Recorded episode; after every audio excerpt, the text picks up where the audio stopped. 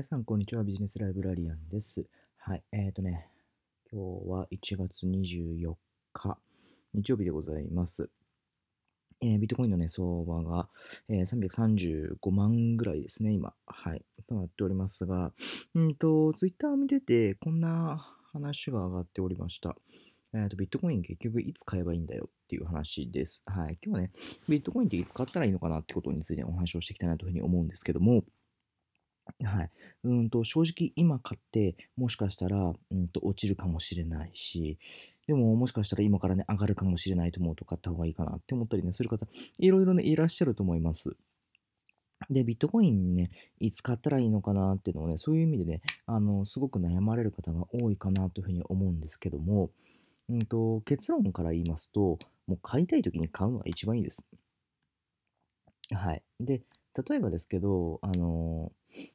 取引所とかに行くと、あの、指し値が出るんですよ。あのこのぐらいの値段で買いたいですっていうふうでね、自分が指定ができるんですよね。その指定した金額が、あの、売り手とね、マッチしたら購入ができるよっていう寸法なんですけども、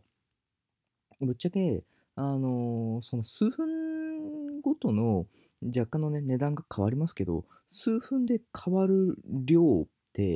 例えば 301BTC をね、買うとなると、うんと、1万とかね、変わってくるのかもしれないんですけども、なかなかいきなりそんなにね、あの、大きく出る人っていないですよね。はい。多分最初買われるのって結構3000円とか、あの、高くても3万円ぐらいとかね、そのぐらいで買われる方が多いんじゃないかなというふうに思うんですけども、なので、まあ、そのぐらいで買うってなると、うんと、値段の幅っていうのは大体その、1分、2分あたりでね、はい、うろちょろうろちょろ動いている値段っていうのは、まあ大体数百円とか、高くても1000円とかしか変わらないんですよね。1000円もなかなか変わらないですね。はい。なので、あの、正直そんなにね、値段ばっかりにね、気にしなくていいんですよ。はい。で、やっぱ結論大事なのは、うんと、一番今買ってから長期的に見たときにいくらになっているかっていうのを考えるのが大事なんですよね。だから、今すぐ買ったからといって、あのもしかしたら、うんと、1分後、2分後にはね、1時間後には損するかもしれないですけども、じゃあ、うんと、その先のところはどどうなのかって話なんですよね。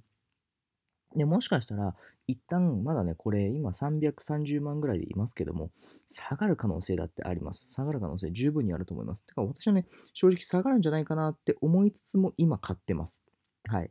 下がると思いつつも今買ってます。なぜかというと、その下がった後に、また多分いつか、いつかですけど、上がるときは来るんじゃないかなっていうのを思ってるからです。はい。あの、まあ、500万ぐらいに多分、あの、いつかはね、行くんじゃないかなというふうに思う。いつかっていうのは、もしかしたら1ヶ月後かもしれないし、もしかしたら